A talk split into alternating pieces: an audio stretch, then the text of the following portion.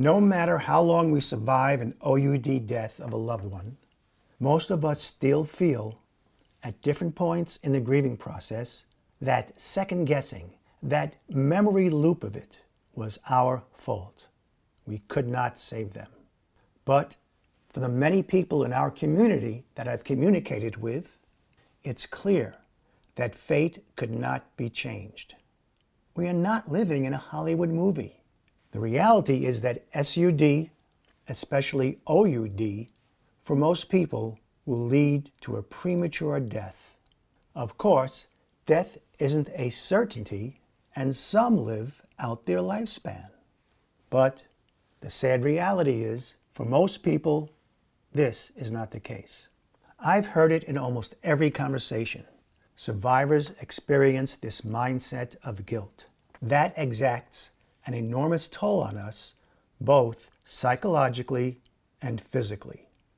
But for the most part, the cliche, time heals all wounds, is true.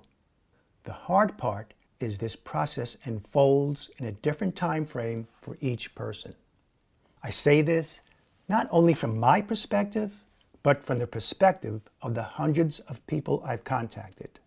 Once this mindset takes hold, one's life will change in positive ways. Now, don't get me wrong, we will always love and miss our ghosts. The hole in our hearts will never, ever be filled. Just know our loved ones would not want us to feel guilt and live a life of misery. They know we did all that we could to get them to lifelong remission. And most importantly, dear listeners, take heart.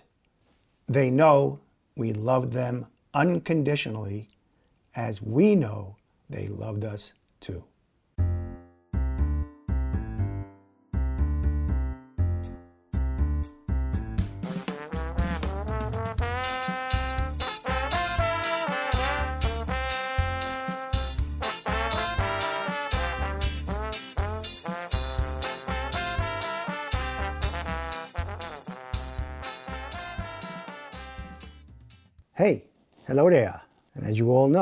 It's good to be here. Actually, it's good to be anywhere.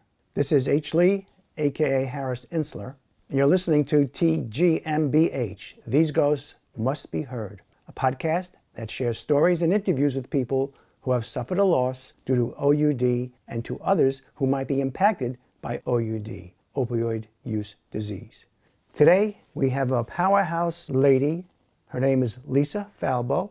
Lisa is a dynamic person. She's a certified personal trainer and she's a co founder of the SHARE Project. The purpose is to spread hope and awareness and remove the epidemic stigma. So, hi Lisa, how are you doing today? I am well. Thank you. Thank you for having me today. Okay, let's start off with some of your demographics about where you live, about yourself, your family.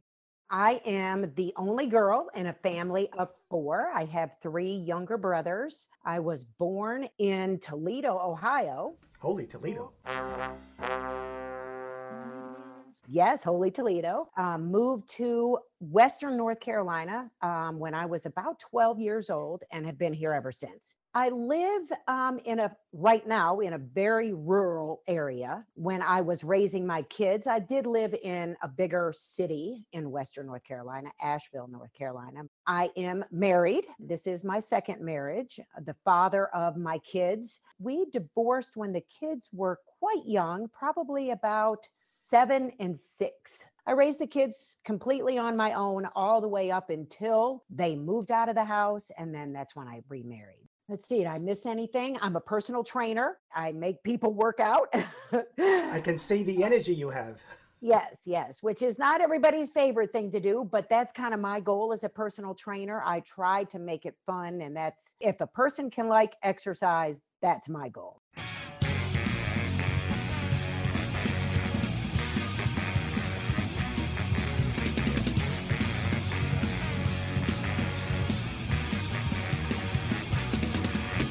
And your lost loved one's name?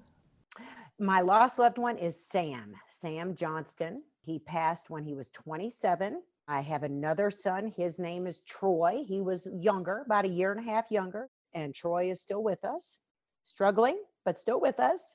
Okay, could you tell us a little bit about Sam, please? Well, Sam was he was a firstborn. You know, a lot of those traits seem to carry with firstborns it seems like. You know, he was sensitive, creative, private. Took him a good while to warm up to people. You know, he he would stand on the outskirts, survey things a little bit. It took him a little while to warm up to people, but then when he did and when he had friends, he was loyal. He cared about the underdog very early on, it was obvious he had a love for art, always drawing. I homeschooled. Now, I have caught that in several people's backgrounds. So that's an interesting thing. So, anyway, I did homeschool a good many years until they went into high school, basically. In those homeschooling years, I saw the creativity come out a lot. He loved to be doodling and drawing pictures while he was listening to the lesson of the day. He liked uh, spray painting, uh, probably not on objects he should spray paint on.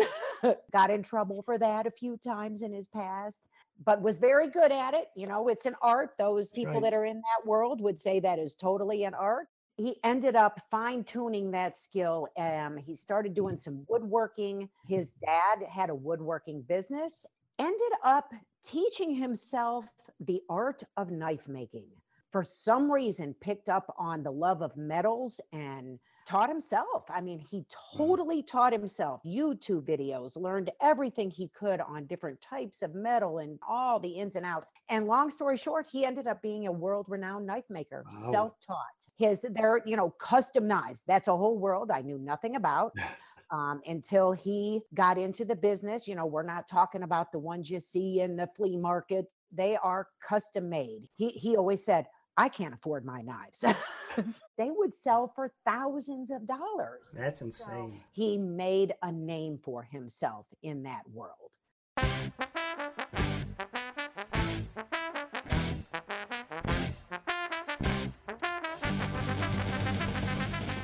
Meanwhile, that's when his addiction began.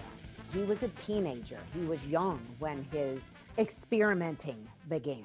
But, you know, in the process of that, it shows the ups and downs that addiction and recovery and addiction and recovery and relapse and recovery takes. He still managed to fine tune those skills and become what he was. Yeah. You mentioned that you homeschooled. You've heard from a lot of people who've done that. See, I don't know if we can say anything about that until, who knows, maybe they could do a study about that. Yeah.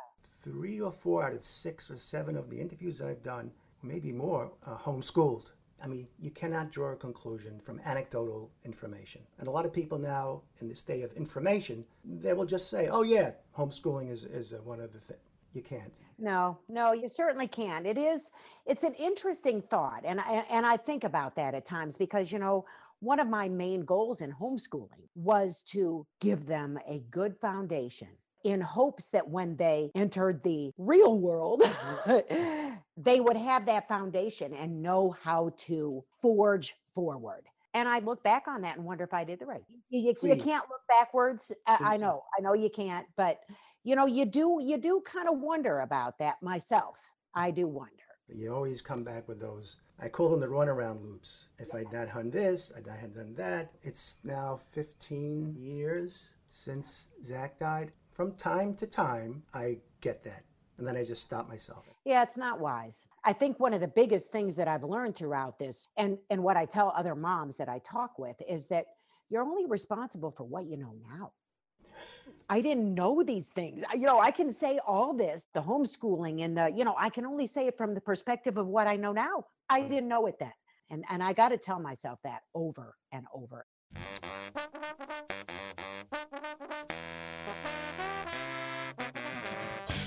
So, would you say his future goal was knife making?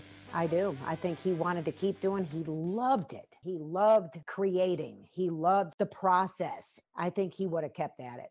Did he make some good lasting relationships in high school?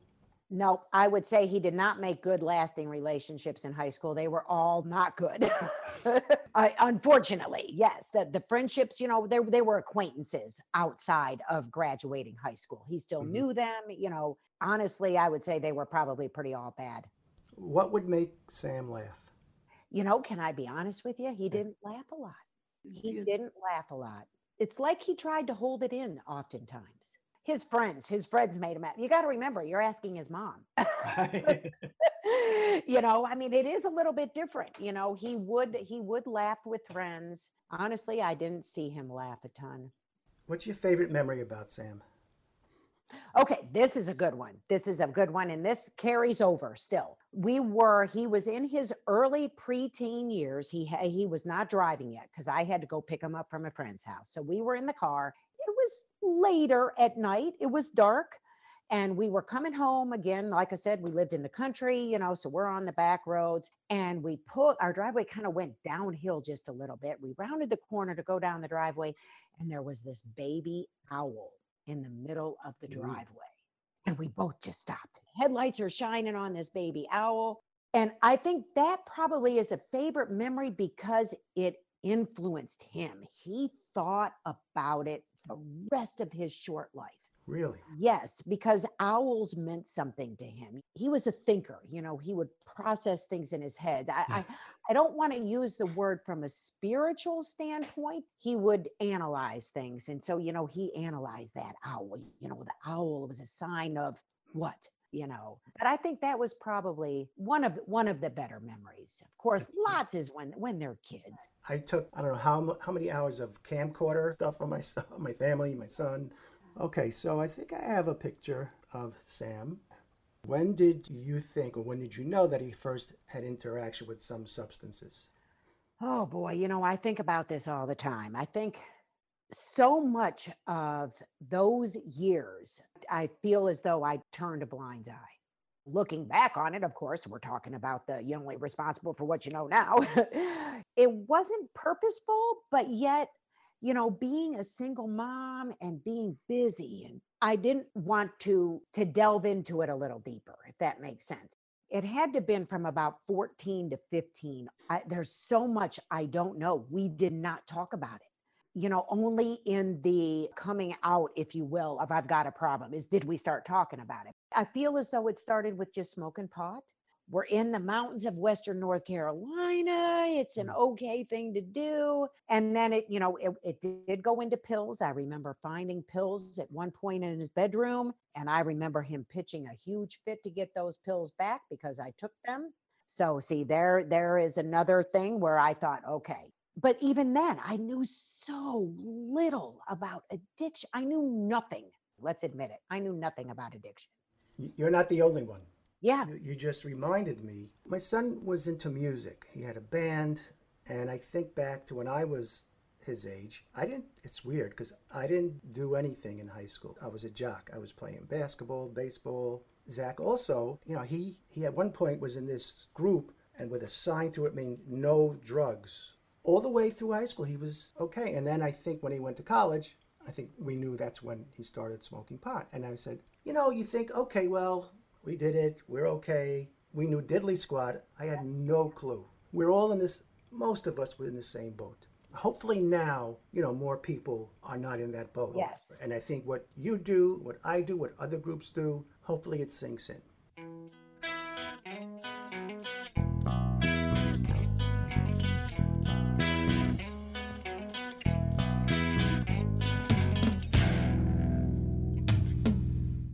Drugs affect Sam? Well, his personality, he became very defensive, very argumentative, oftentimes. Oh, mercy. You know, in the beginning, and when we discovered that he had a serious problem, actually was proactive on his own. I didn't know anything about treatment centers. Hey, um, I uh, want to let you know that I talked to my probation officer and everything's good with her.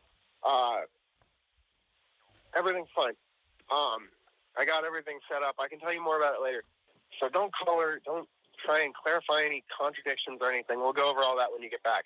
He found a methadone clinic. I knew nothing about that. He found it. Uh, he told me this is what he needed to do. This is where he needed to be, what time he needed to be. You know, that was his first time treatment, and that worked for a very long time. He would have been, he was still in high school.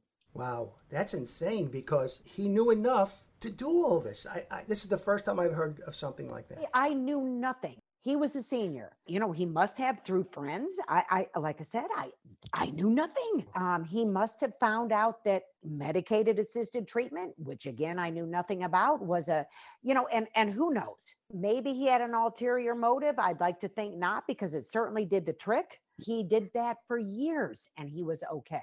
You know, that's a was a huge chapter in his life from let's say 18 years to 25 Wow. So that one time he went, did what he had to do, and he was okay.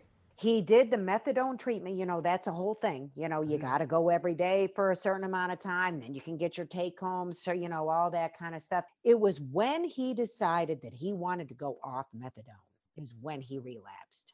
So there was a good many years in there. You know, I had what, three, four years of active addiction where I didn't know what was going on. He was ugly all the time. He was leaving all the time. He was bringing friends in, you know, and coming in late. And I just attributed it to high school and, you know, Yeah. then the methadone and the medicated assisted treatment for many years. And he was okay. And then he relapsed. So I had him for a good many years, you know, which makes the whole thing a little bit harder. Of you course. know? And then when he relapsed, of course, he relapsed hard, very hard. How did this affect you and your family? You know, Harris, I kept a lot of it to myself. I I I didn't let my family know a lot of what was going on. They never knew about the beginning when he was in the in the high school and when he was struggling. His dad knew and I knew, and that was it. And his brother. We didn't tell anybody. That is that whole stigma thing. As the time progressed and as he got to that time of relapse, I did bring my dad in and told him what was going on, but still just sugarcoating the whole thing. You know, Sure. my dad knew nothing, you know, and I didn't talk to anybody about it. And and so how did it affect me? Uh yeah, Internally, did exactly. Internally and health wise, you know, I mean, that's not even something that I, I share with people, but health wise, I struggled health wise and paid the price for that. Mm-hmm. Suffered in silence. That's what what we tell other moms in our group. You know, we're, we we suffer in silence, and we shouldn't do that. right, and that it eats away at us, and the, the effects are long term, and I can attest to that. Yeah. So, how did things get worse, or when, or how? Best I can tell is he met a girl. Eh, it's always a girl. he met a girl and she was, you know, bad news, if you will. And he was already at this point. Okay, so now this is where it gets a little gray. I don't know if the reason he wanted to go off the methadone was because he had intentions on doing drugs again, or if as he was coming off the methadone, the cravings took over. My guess is it's probably a little bit of both you know, when he was in a very low dose of methadone, trying to cut it out completely, it, it's like, how could you plan it? That's when the girl showed up. I mean, how do you plan something like that? And that that was it. From that point on, he fell hard, man. I mean, he was into, you know, heroin was his drug of choice after the pills. Um, I do believe meth came into the picture there at some point as well. Already as as i attested um, you know a little bit ago he already had a thriving business. It started affecting the business. You know the the knives were not getting put out. People were paying money for these knives and they weren't getting their product because he was using it on drugs i was funneling a little bit of money because he didn't have this and that so i had a, the paypal account and you know it was not a good time Was the girl that he met was she involved too? very from what i can tell her mom was a dealer Oh, jeez. Well, I shouldn't say from what I can tell. I know. So there was plenty of access. You know, the girl was there all the time, influencing him. You know, and you know how it is. It's the story. And, and it doesn't take much to influence him, right? Because he needed the drug. Exactly. He was craving the drug. So it was the perfect storm, unfortunately. So he got in trouble with the law. He was traveling. He'd been at a knife show. He was out in Idaho, got pulled with a large amount of meth. Oh, And so, and that was the beginning spiral right there. If you thought the nightmare couldn't get any worse, it could. It, it got a lot worse.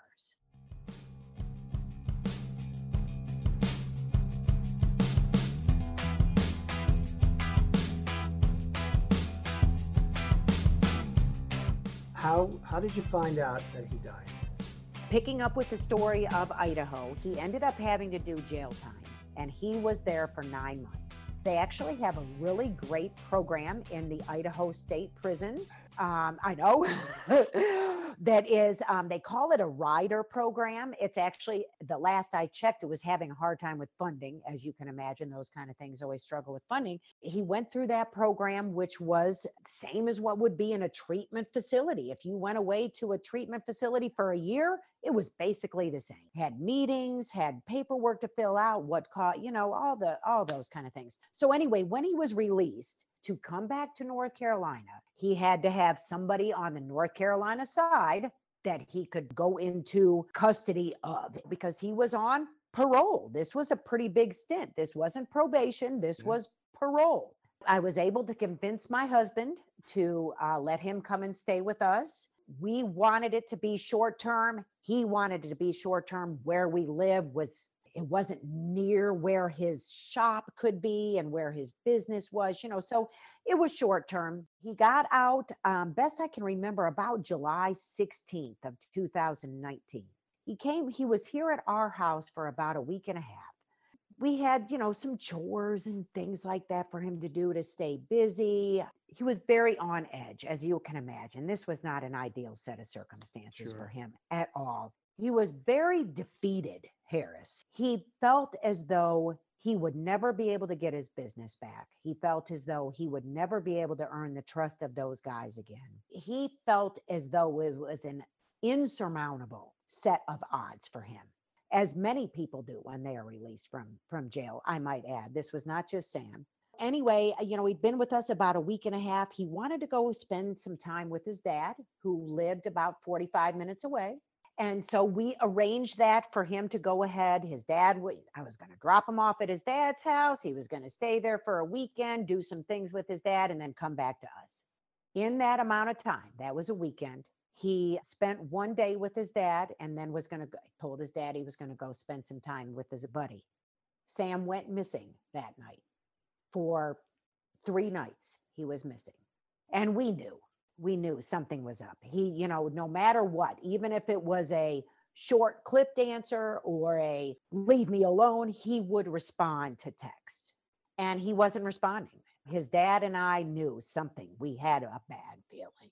Something was up we contacted the friend. The friend didn't know anything. His dad has a little more details of the story. I won't go into those, those details, but long story short, and and this this part, Harris, is something that most people don't know. So I'm I'm I'm kind of breaking it here, if you will. I'm being vocal with it and saying it out loud. He was found under a bridge. He had overdosed under a bridge three days before we found his body.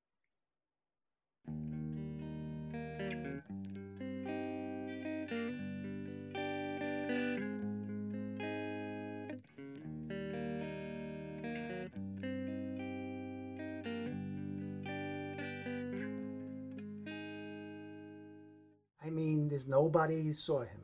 Nobody. No, somebody was with him. Somebody was with him when we know who it was. And, you know, that's a whole story in itself Okay. in the con- confrontation of that and how we knew where he was because we had to confront her to to find out where she was. And and no, she left him. She left him there to die. Well, I guess uh, this person was sick herself. She was. Yep. Do you remember the last time you guys spoke? What you said? Yeah, it was in the car when I was taking him to to see his dad. We had about a 45 minute ride and he was so agitated. You know, he was so and who knows? I mean, he might have been, you know, knowing he was going to go get drugs and he was impatient and you know, likely yes, that had a lot to do with it. His situation warranted that. And I I tried. I tried to tell him. He didn't know what I knew about his followers, his knife making followers. I had been in touch with some of them and I knew some of them had dealt with addiction themselves and they were willing to give him another go. And, you know, I tried to let him know that, yes, it was going to be hard, but he could do it. And I felt as though he could. It would be a slow go and that we were here for him. And you would have to, you know, slowly win them back, but they were not going to close the door on him. Wow. And so thankfully, thankfully, it was a good conversation at the end. You know, the conversation started not so good, but it did end up being better. Did you ever like show him how your emotions were, or you just had to keep your cool and nothing's wrong, everything's okay, we're going to go back, you're going to get your business back, and Yeah, yeah. I and my friends would attest to this. I'm not an emotional person. it's a blessing and a curse. You know, I, I can compartmentalize very well, but yet I can compartmentalize very well. So at times when I probably should be a little more emotional, I'm not emotional at all. He knew that I believed in him and he knew that I loved him. I have no doubt about that at all. Above his dad, he knew that I was the one that was always there and in his corner. But as far as being emotional with him and crying and you know saying what are you doing what are you do-" I, I never did any of that was that wrong i don't know no, there's no right or wrong. Please don't even think that. If you could say anything now to Sam, what would you say? you should have given me a heads up on that I told you it wasn't going to be easy. oh mercy. I don't know. I miss you. If i only had a chance to say one thing i sure wouldn't say why why why? No. what what could you have been? You know what potential is lost and gone? But would i ever say that to him? No i don't think i could say that to him. I miss you. Okay, that's a good answer. So let's just say, how did stigma, opioid stigma, affect you and Sam, if it did at all?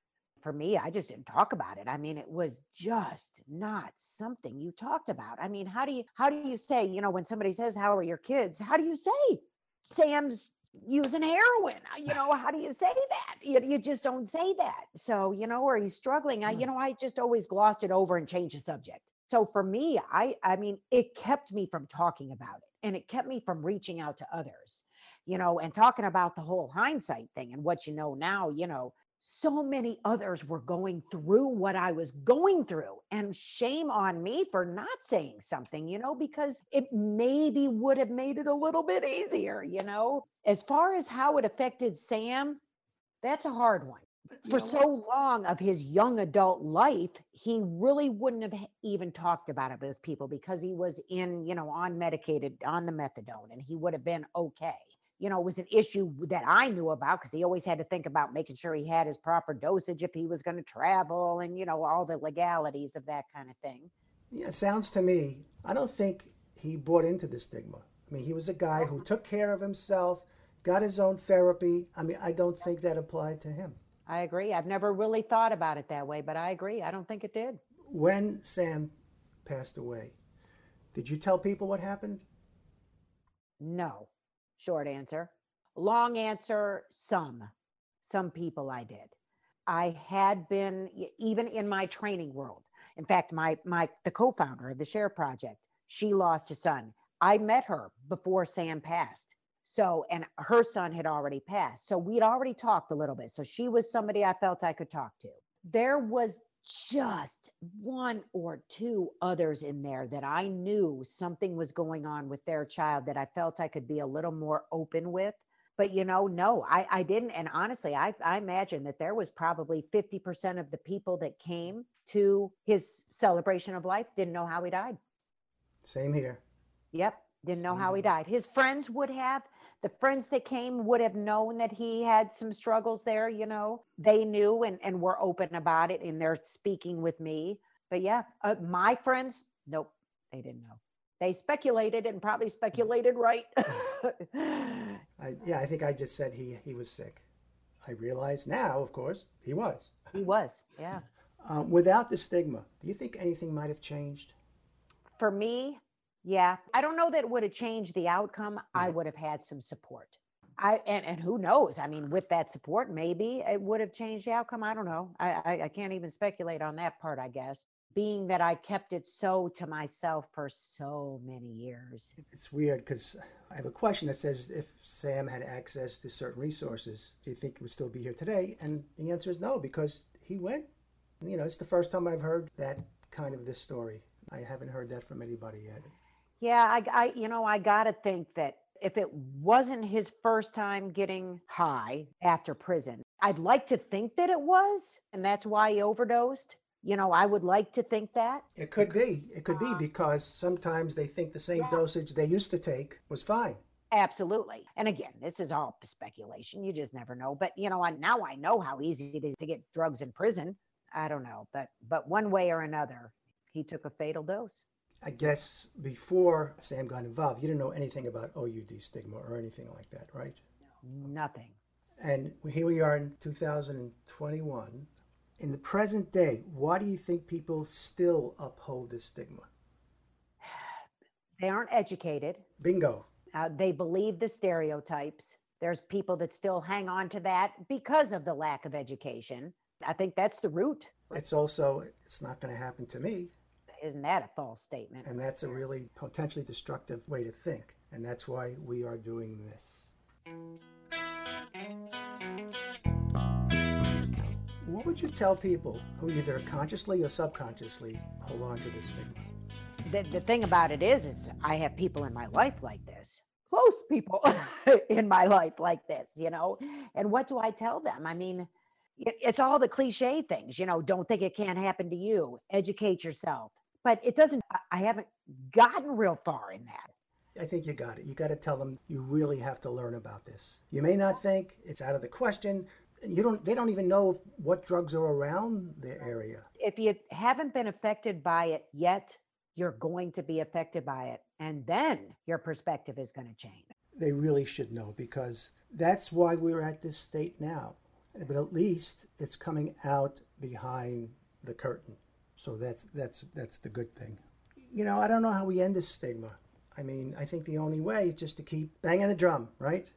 Well, and the more people talk about it, it it you do hear it. You know, I mean, of course, now I'm in the world where I'm talking about it. So it, you know, it seems like as, as though we are somewhat making a dent in that realm. But then, you know, you see a news story and you read the comments on a news story and it's like, oh, we've got nowhere, you know. But yet I, I gotta think that just talking about it, you know, I mean, you can you can look at other significant things in in the past, gay marriage, social issues, AIDS, that have come along in the past several decades. You know, when they first started being talked about, they were still very taboo. They had stigma surrounding them. Same idea.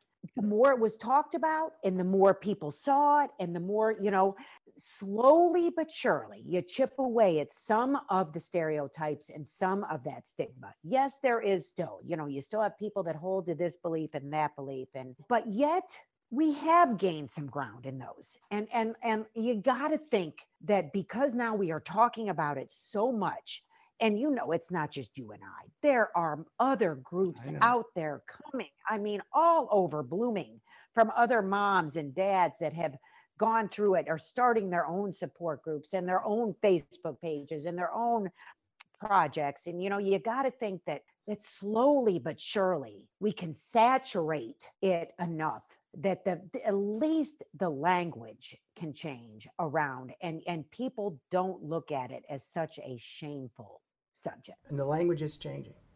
it is I see it all around. If you were, to tell parents of people who might you know, be worried about this issue, what warning signs should, should should they look for? i would say personality changes for one thing uh, i think that for me that was the the biggest flag was you know irritation when they might not be irritated impatience secretive staying to themselves those kinds of those, those things you know you know your child best you know when those things change i would say don't just blow it off as puberty right. It's like, oh, kids go through things like this. No, you know, in your own little experience, maybe, but listen to people. and and i i would say be willing to I, I, I oh boy, I don't want to say, I don't want to say be willing to think the worst, but yet be willing to open your mind that it is a possibility. Right. And what do you got to lose? Nothing. You might save. Yeah, absolutely. In fact, someone, one other person I interviewed said, having community is important because if you belong, if this kid belongs to something bigger than himself or herself, that might help them. Know who your son, daughter is hanging out with. Listen to other people in your community who might know, and you wouldn't know that they they knew stuff like this, but always, and that's that's a big thing. And, and, absolutely, and boy, that speaks to a red flag that came on my radar back when my son was he he liked skateboarding. That was a sport. I was glad he was into skateboarding. You know, I never would have thought about there being anything nefarious underneath. I had a, an adult friend of mine he was a little bit younger, cautioned me. He came up to me and he said, I just want to caution you that there's a whole, I, I don't remember his exact words, but he said, there's an undercurrent and an underworld behind skateboarding. There's a drug culture. And that's what he said in so many words. And I said, Not my child. Mm. You know, how many times do we say, Not my child? A lot. so, you know, and, and, and there again, like I said, be willing to not say, Not my child.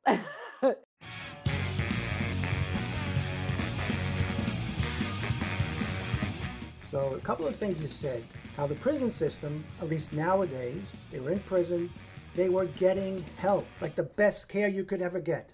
The setup now in this country for dealing with this epidemic is rooted in the war on drugs way back. So part of it is the corruption, the graft, the lobbying. The other thing is the federal government's stance on their schedule of drugs what do you know about heroin, marijuana, methadone are classified as? Do you have any idea about that? Not sure I know exactly what you're talking about. Okay, the federal government has these laws, sorry. They have marijuana, believe it or not, heroin, meth. They're all, I think, Schedule 1. Yep. The problem with that, by law, they cannot allow federal funds to universities, research, all the people who might be able to help they can't get federal funds. And why? Well, it all goes back to money. Everything in this country is money. Yes, it is. It's a shame. It's a lot of it is corrupt. Well, and I got to tell you, Harris, we're doing something wrong. We could we could go we you know we could go on for hours probably on this subject. You know, I mean, the war on drugs is it working? You know, you you, you got the whole you know the countries that have tried other things and you know the safe and, and harm reduction and we're doing something wrong because people are dying big time. The numbers are only going up. So we are doing something wrong. Especially with the um, pandemic. Especially with the pandemic. Yes, that has just escalated things, you know. Uh, and, you know, and we could probably speculate on, uh, well, and accurately talk about the things that are being done wrong. How do you change it? I don't know. A lot of people have to put pressure. So I found out about Portuguese drug laws. They decriminalized drugs in 1990, late 90s, for small amounts, but not for drug traffickers. And what happened since then, their drug problem got smaller and smaller and smaller. They did MAT before we even dreamt about it. 75% of OUD users received MAT. This was in 2008, but this is in Portugal.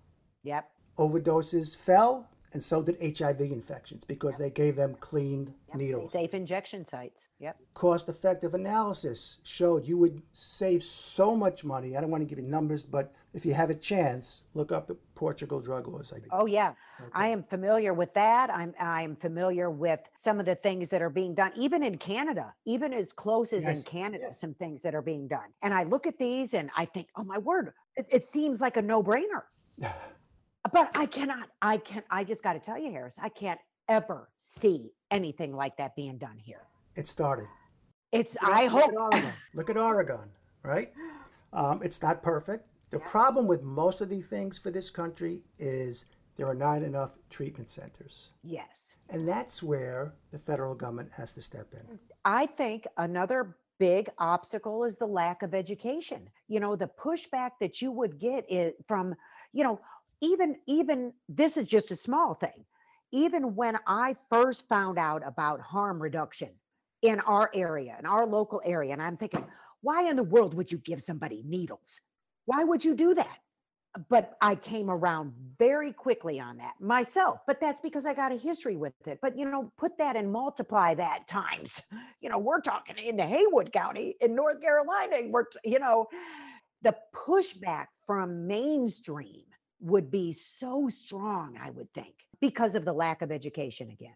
they think why would we why would we help them? Why would we give them this? Why would we do that? That doesn't make any sense. Because they're sick.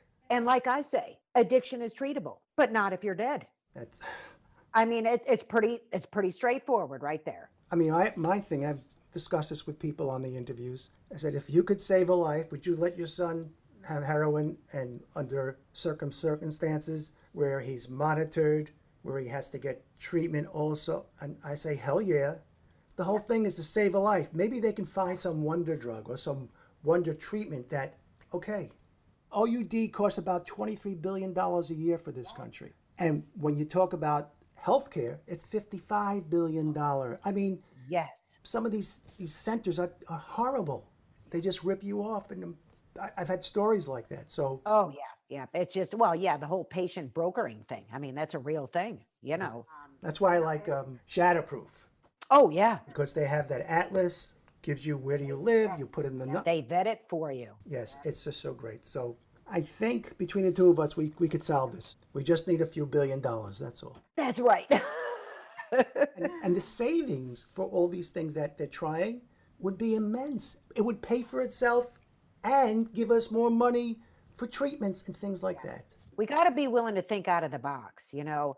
And I am uh, thankful, you know, I mentioned a, a few minutes ago about all the different organizations and, you know, nonprofits and moms and that that are getting involved. And that can only be beneficial as long as they, you know, they they are active in their communities as well. You know, I w- Michelle and I of, of the Share Project, we both try to be we're a part of other consortiums. We're a part of regional things, you know, in laws and do we get behind this law and the, the X waiver and the MATE, you know, try to be involved in things like that as well because we do come at it from a different place. Of course. Uh, we come at it with a little more education as well as experience, lived experience. You know, is does this make sense or does this make sense? Or you know, Just one more little fact. They said that in counties that are doing stuff like this, their deaths are down, their incarcerations are down. I mean, it's just look at the numbers, please, people. That's all. we just need a little more time, a little more time to make a difference. Yeah. I want you to leave the listeners with your whatever statement you'd like to make. Um, well, I made some pretty good points there, I think, as far as, you know, only responsible for what you know now. Um, I think, you know, that one I tell myself every day. I, you know, most of the moms and friends that I deal with that have children that are either still struggling or have passed, probably even more so that have passed, they they always ask themselves, what did I do wrong? What, you know, they, they we, we all have regrets, you know. I, you know, I think that probably is a big one as far as you're only responsible for what you know now. You can't look at it from the lens of now, your your position now. There is hope. There is hope. The tough love thing, you know, that that we we you and I grew up on is not the same as it was then. you know, I mean, you have to keep loving your child and you have to try to educate yourself so you can help them. You know, there is hope. There is hope for recovery. People recover every day. People are beating this disease of addiction every day, one day at a time. But you got to, they got to have a person. They got to have a person that's in their corner. And that person may be you, mom. That person may be you, dad. Um, they got they got to have a person within reason. You know, there's boundaries. I'm not talking about you know enabling we're not even talking about that but you know they got to know that somebody continues to love them through the disease till they make it on the other side